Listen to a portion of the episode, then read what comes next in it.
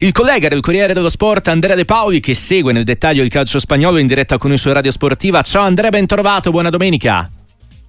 Buona domenica a voi. Eh, che ne pensi di queste parole di Sarri, no? che da, da, anni porta avanti questa, questa, sua battaglia contro le derive moderne, mettiamolo così, con il calcio del calcio moderno? In questo caso, insomma, mi sembra abbia scoperto l'acqua calda, no? che il calcio va dove ci sono i soldi. Eh, in questo caso la Supercoppa spagnola ha fatto, ha fatto scuola per quanto riguarda la nostra. Che ne pensi di questa nuova formula e che si dice in Spagna, insomma? Beh, in Spagna si protesta soprattutto nel caso eh. dell'Osasuna che uh-huh. ha avuto l'opportunità storica di partecipare alla Final Four, i suoi tifosi in gran parte non hanno potuto partecipare.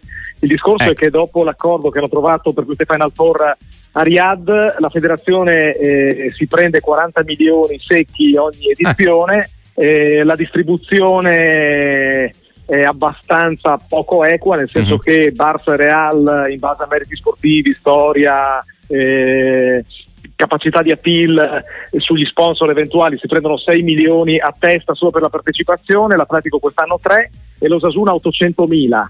Chiaramente i Navari hanno storto un po' il naso, attraverso la federazione si è arrivato a un accordo per cui le altre tre squadre hanno sacrificato 200.000 euro a testa, comunque rimane una distribuzione assolutamente non equa. Eh, detto questo, è stata un'operazione gestita dall'ex presidente Rubiales con Piquet che ha partecipato a trovare accordi per, questi, per questa nuova organizzazione, per cui insomma i soldi comandano. Visto dal punto di vista dei tifosi, chiaramente triste perché tu fai i tornei, mm-hmm. arrivi in finale di Coppa come nel caso dell'Osasuna, e però poi non puoi godere come tifoso dell'impresa della tua squadra perché poi devi vedersi in televisione eh, un Barça Osasuna come è successo. Però, insomma, nel calcio moderno siamo d'accordo con Sarri, però purtroppo il denaro comanda.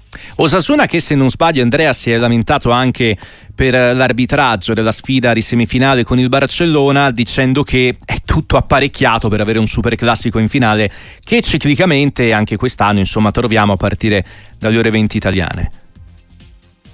Sì, ci sono eh. state quattro edizioni mm-hmm. in Arabia da quando è iniziata la nuova formula e questa è la seconda volta che c'è Real Barça. Chiaramente okay. gli arabi pagano per avere il classico d'Arabia, il classico a Riyadh e questo lascia perplessi gli altri. E nel caso di Barcellona-Osasuna credo che il Barcellona abbia meritato di vincere perché durante la partita è apparso superiore, però è vero che nel, in occasione del gol che ha sbloccato la partita sembra che ci sia stato un fallo eh, a inizio giocata di, di Christiansen sul giocatore dell'Usasuna, per cui motivi ce ne sono. Il giorno prima il Ciolo Simeone aveva protestato perché ha giocato in uno scenario in cui il 90% dei tifosi erano del Real Madrid con la maglia del Real Madrid, per cui l'Atletico ha giocato praticamente in trasferta con un appoggio incredibile dei locali che hanno anche contestato i giocatori dell'Atletico tutto il tempo, l'unico giocatore contestato del Real è stato Cross perché ha avuto la, la, la onestà sì. intellettuale di criticare eh, il campionato arabo e giocatori come Gabri Veiga che doveva andare al Napoli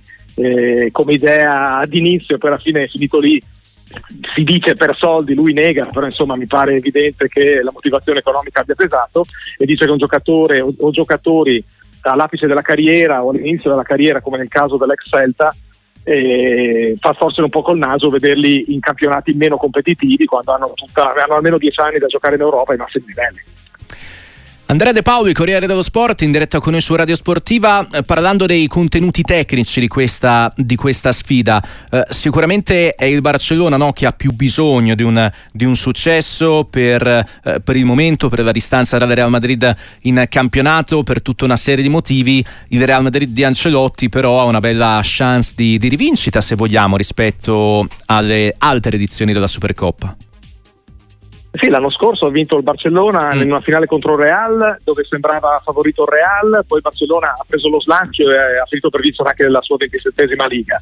Chiaramente questa sembrerebbe una rivincita anche se tutti i protagonisti negano il Real in Liga ha 7 punti in più, ha vinto al Camp Nou, per il momento ha perso un'unica partita in tutta la stagione che è stato il derby di campionato con eh, l'Atletico, per cui nonostante il numero incredibile di infortunati gravi, perché ricordiamo che il Real ha avuto tre crociati, no? Courtois, sì. eh, Militao e Alaba, e vari altri infortuni, però nonostante questo è una macchina incredibile da, da vittorie, vince sempre o quasi, e nella semifinale con Atletico vinta per 5-3 supplementari ha dato una dimostrazione di forza mentale ma mm. anche fisica fino all'ultimo minuto segnando con Brain Diaz in pieno recupero del secondo supplementare e veramente impressionato. Il Barça da parte sua eh, ha tanti problemi di gioco, eh, il suo dicembre, l'inizio di gennaio è stato contraddistinto da, da, una difficoltà proprio a fare gioco, a creare occasioni.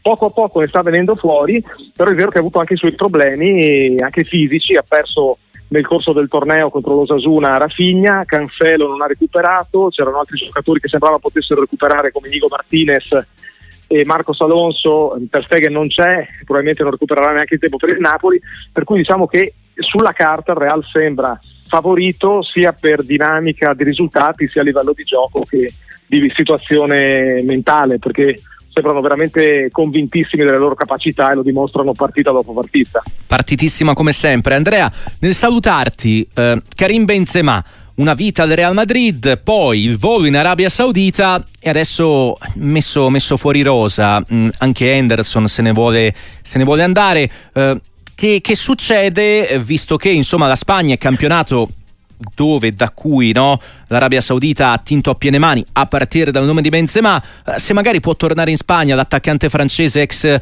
Real e anche qua quello, quello che si dice su questa dinamica con cui l'Europa adesso si confronta dopo un'estate di paura.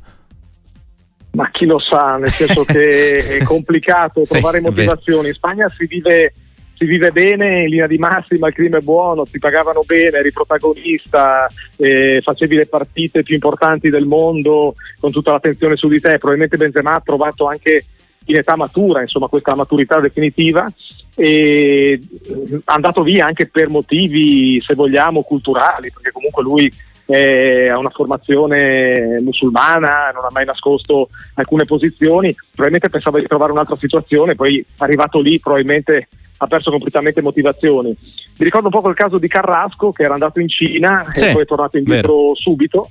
E ancora una volta Carrasco ha, ha, ascoltato le sirene dei soldi, vediamo se rimarrà anche lui dov'è.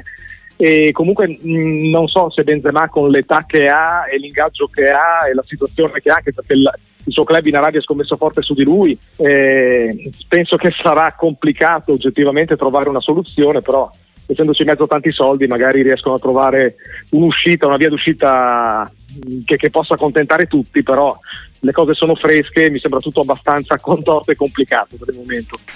Andrea De Paoli, Corriere dello Sport, grazie, buon lavoro, buona domenica. Grazie a voi, alla prossima.